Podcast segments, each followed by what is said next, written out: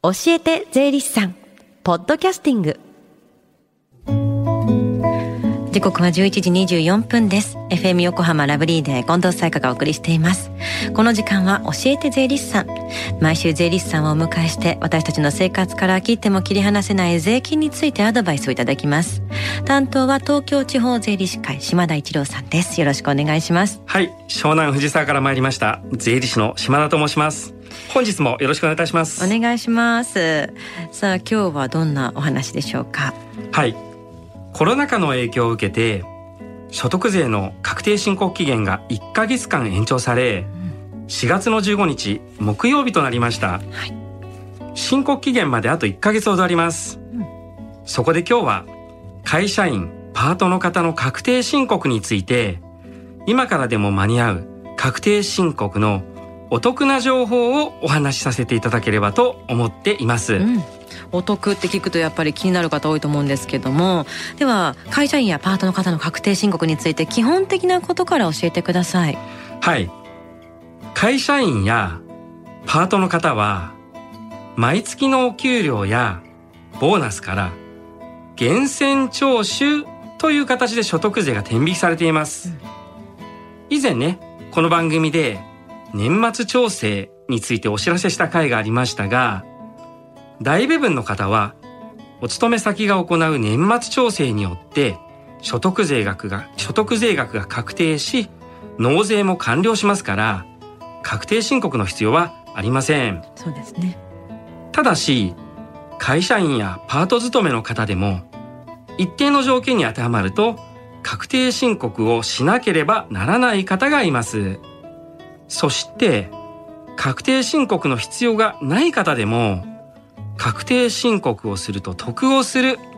すなわち還付金を受け取れるという方がいらっしゃいますのでそれぞれ分けてお話ししたいと思います。はい。ではまず確定申告をしなくちゃならない人から教えてください。はい。まず昨年の年年収が2000万円を超える方ですまあ年収2000万円をね超える方っていうのは少ないかと思いますけども、うん、勤務先ではね年末調整ができないルールとなっていますのでご自身での確定申告が必要となります。まあ、例えば藤田君なんかはね多分年収2,000万超えてると思いますので、うん、あ個人事業主ですかね、また超えていたらあの確定申告が必要になるということですね。はい失礼しました。はい、次に2箇所以上からお給料やパート代をもらっている方です。例えばある会社で正社員として働きながら他の会社でもパートやアルバイトをしている場合です、うん、コロナ禍以降ダブルワークをする方は増えていますので2箇所以上の勤め先からお給料をもらった方もらった方はですね原則として確定申告をする必要がありますのでご注意ください。うんアルバイトやこうパートを掛け持ちしている方っていうのは注意が必要になりますよね。他にはどんな人が対象になりますか？はい。勤め先と別に副業の収入がある方です、うん、こちらもコロナ禍以降特に増えていますよね、はい、まあ、具体的にはお給料以外の所得の金額が20万円を超える方です例えば保育士さんが仲介サイトまあ、例えば有名どころですと、まあ、いろいろありますけどもキッズラインですとか、うんうん、そういったものを通じてベビーシッターを請け負っていた得た収入がある場合や、まあ、隙間時間を使っての副業収入例えばウーバーの配達ですとかね、はい、そういった収入がある方です、うん、ちなみにこの20万円というのはあくまで所得、まあ、すなわち利益ですので副業での年間収入が25万円だったとしてこれにかかる必要経費。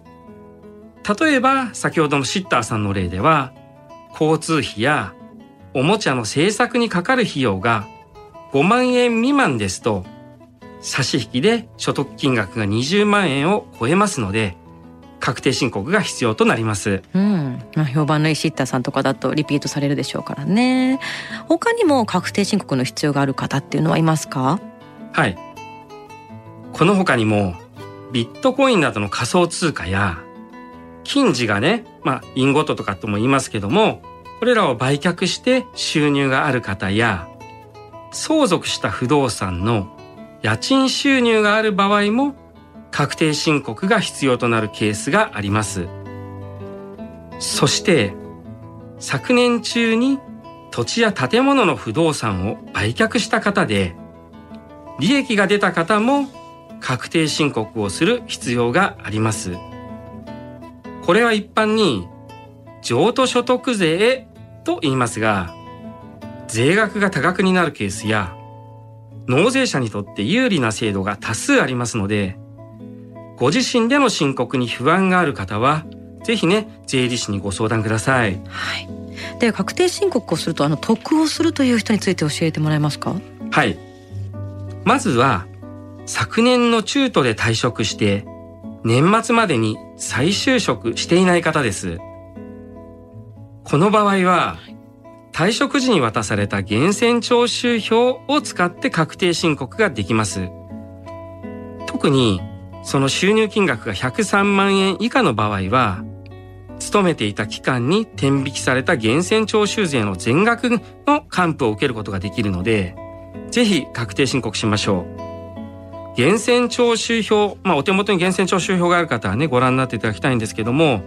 お名前の右下あたり、まあ、氏名、氏名って書いてあるところの右下に、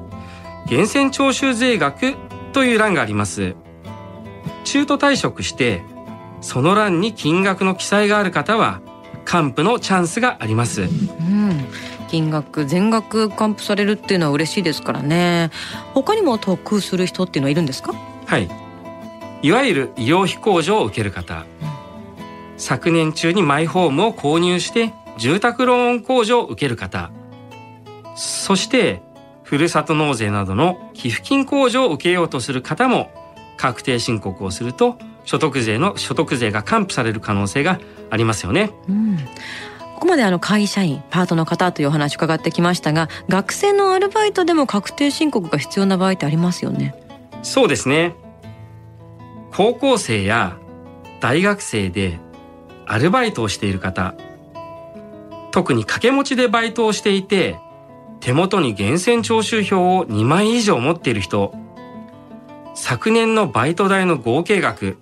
まあ、これ厳密には源泉徴収票の支払い金額の合計額になりますが、これが103万円以下の場合、確定申告をすると所得税の全額が戻ってきますし、えー、親御さんの扶養親族から外れることもありません。高校生だと確定申告はなんとなく敷居が高くて難しいなって思うかもしれませんがね、あの学生さんには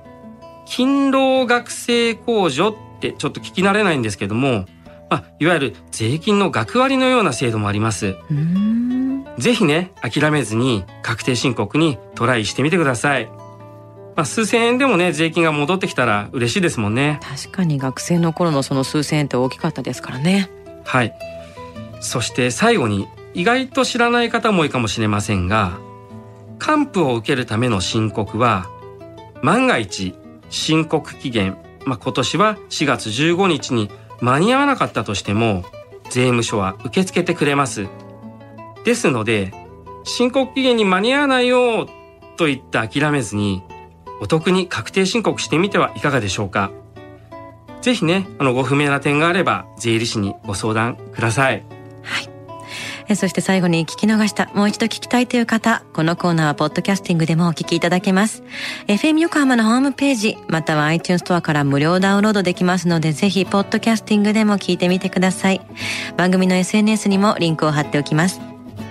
この時間は税金について学ぶ教えて税理士さん。今日のお話は会社員、パートの方の確定申告についてでした。島田さんありがとうございました。はい、ありがとうございました。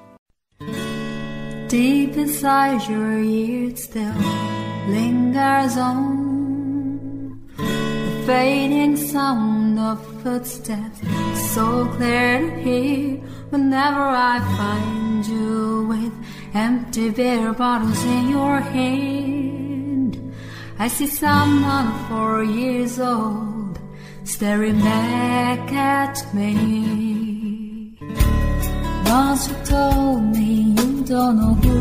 you are, There are pieces of you lost somewhere along the way. You've been searching hopelessly in a wrong place.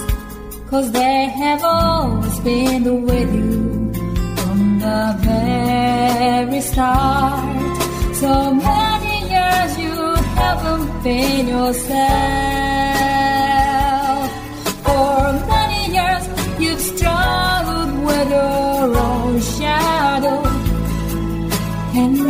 Slowly getting back on your feet. Slowly, slowly.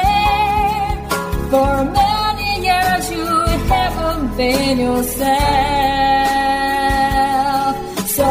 many years you've struggled